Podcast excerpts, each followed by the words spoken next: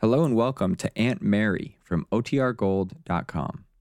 This episode will begin after a brief message from our sponsors.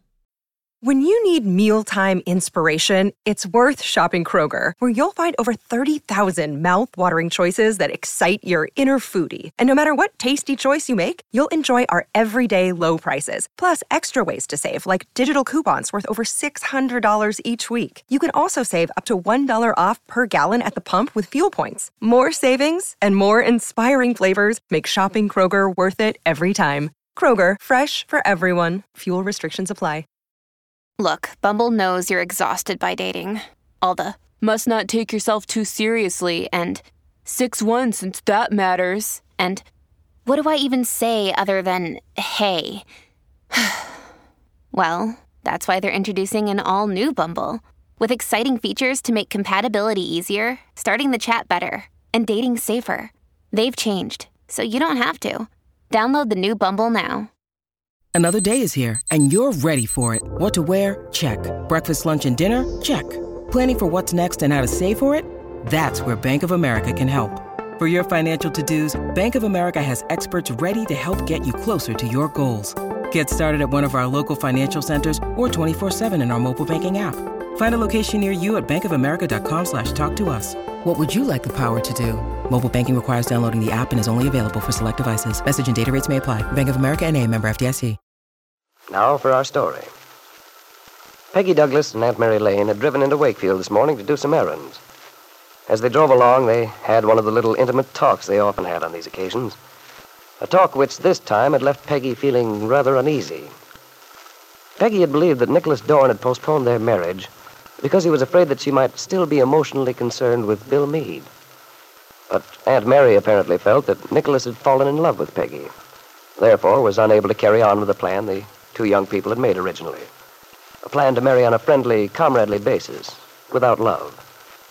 If Nicholas were actually in love with her, Peggy realized how unfair it would be for her to go through with the wedding. And yet she wanted to marry Nicholas, wanted to place herself in a secure position, beyond fear or hope of again becoming enmeshed in Bill Meade's tangled life. Peggy was still occupied with these thoughts as she and Aunt Mary entered David Bowman's bank. And then Peggy saw Bill Meade. He came toward her, his face alight with eagerness. Hello, Peggy. Hello, Bill. Aunt Mary. Oh, hello, Bill. Ah, this is lucky. I was just leaving. I might have missed you. Well, it's lucky for us, too. How are you, Bill? Oh, well as can be expected, I guess. How are you, Peggy? Fine, thanks. You seem to be pretty busy today.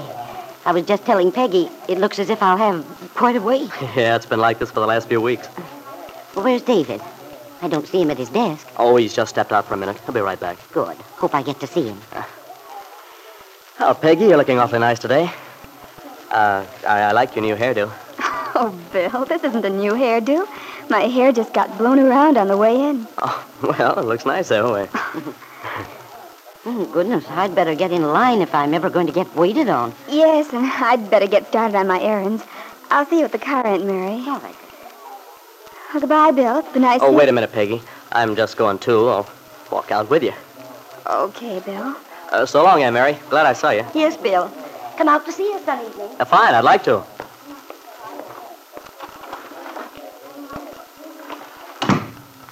Which way are you going, Peggy? Oh, it doesn't matter much. I have things to do all over the place. I guess I'll do the marketing first. Are you going up to Swanson's then? Yes, I guess so. Okay, then I'll walk up with you. Oh, Billy. Haven't seen you in a long time. How have you been? Swell. My dad's home from the army. Oh, good. Boy, was I glad to see him. Yeah, I'll bet you were. Uh, how do you like that present you made him, that pipe rack? Oh, he's nuts about it. oh, that's fine. Oh, by the way, meet a friend of mine, Billy. Peggy, this is Billy. Hi, How do you do, Billy? Say, Bill, Hmm? is your kid getting big enough to have any fun with? Well, he's grown quite a bit. Well, just give him time. Well, well, I guess I gotta beat it. I'm going to the dentist. Oh, I wondered what you were doing in town at this time of day. Well, I don't like it very much. Oh, well, maybe it won't be so bad. Yeah. I figure if my dad could face a whole bunch of jabs, I ought to be able to face one little old dentist. Good for you, Billy. That's a spirit. well, be seeing you. So long. Bye, Peggy. Goodbye, Take it easy, Bill. He's quite a youngster. yeah, he's a swell little guy. You know, I really owe him a vote of thanks. He helped me make up my mind about something once. Something I had a hard time deciding. Oh? Yeah. Something about my kid. I see. Bill, I want you to know that. I mean, I can imagine it's pretty hard on you, all the trouble about the baby. Do you see him very often? No. No, in fact, the last time I was uh, at 11th Street, Mr. Calvert refused to let me see him at all. He told me he'd never let me see him again if he could help it. He can't do that. He can't keep you away from your own son. I'm not so sure. You see, we had a showdown. A showdown? Yeah. The thing is, they made me a sort of an offer, a proposition. But what it actually amounted to was that I had to make a pretty brutal choice. What was the choice, Bill? I mean, well, perhaps I shouldn't ask. No, no, I, I want you to know, Peggy. Mr. Calvert said that if I'd give up any attempt to have custody of the. of my son, that Kit would go away quietly and get a divorce. I see. Naturally, you can see what the hitch was. Of course. In other words, if you said you wanted custody of the baby, then Kit would refuse to get the divorce. Oh, not only that. He said they'd fight it out in court with every weapon they could use. Certainly wasn't an ethical proposition to make in the first place. No, but the trouble is, they had me over a barrel. I had to decide one way or the other. It was pretty tough making up my mind, too. Oh, I mean, there was no question in my mind about wanting to have the child. No, of course not. I figured I could do a better job of bringing him up than they ever could. Well, I should hope so. But there was the question as to whether I'd win if the thing went into court. See, they almost always give a child to the mother. Yes, I suppose they do. That is, if they think the mother will take care of the child properly. Yeah. And you see, if I did insist on taking it into court and lost, well, then I'd lose everything the child, and my freedom, too. I know. It's an awful spot to be in. It. I'm awfully sorry, Bill. Oh, I'm not asking for sympathy, Peggy. But it does sort of help to tell you about it. Anyway, when I told Mr. Calvert I decided to fight for custody, that was when he said, as far as he was concerned, I'd never see the baby again. Where was Kit all this time? You keep talking about what Mr. Calvert said, but you don't say anything about her. Oh, Kit was there, too. But she seems to be more and more under her father's thumb. Whatever Ben Calvert wants is the law over there. She must have changed quite a lot then. She certainly used to stand up for her own rights. I know. But she... Well, Bill, I think you should hold out for what you believe. That baby is yours, and I think you're the one who should have him. Well, I've got it all worked out. How I'd arranged to have him taken care of. Uh, the way my job goes, I'd be able to get home at least once during the day to keep track of things. Oh, Bill, I'm sure you could manage. And, of course, eventually you'll probably remarry when everything between you and Kit is straightened out. Then you could give your son a proper home. Yeah. Well, I. I don't know about that part of it, Peggy. Oh, but of course you will, Bill. You'll find some nice girl and start life all over again. I doubt it very much. Oh, but why, Bill? Oh, you're just feeling sort of defeated now, but well, you know how it is. Time takes care of a lot of the pain. Of course, at the moment, it seems as if you're always going to feel the way you do, but then gradually, without realizing it, you'll begin to feel better. Yeah. Well, I hope I won't be feeling so low indefinitely. But. But what, Bill? Well, you see, my problem's pretty complicated, Peggy. I mean, well, when you have a child, it, it just changes things.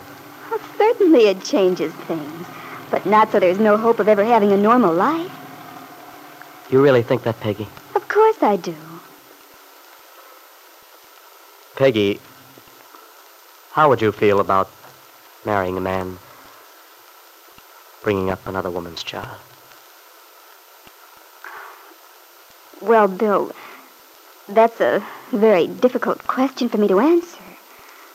Well, yes, but you've just been saying. I know, that you... but the things I was saying were in the abstract. It's different when you think of a specific situation. Yeah, sure. I, I realize that. Because, you see, Bill, we're talking about you. You and your child. And your child is Kit's child, too. You must see what a difference that makes. Yeah, Peggy, I, I see what a difference it makes. It would take a very unselfish love to overcome an obstacle like that. a very great love and a very big person. I know.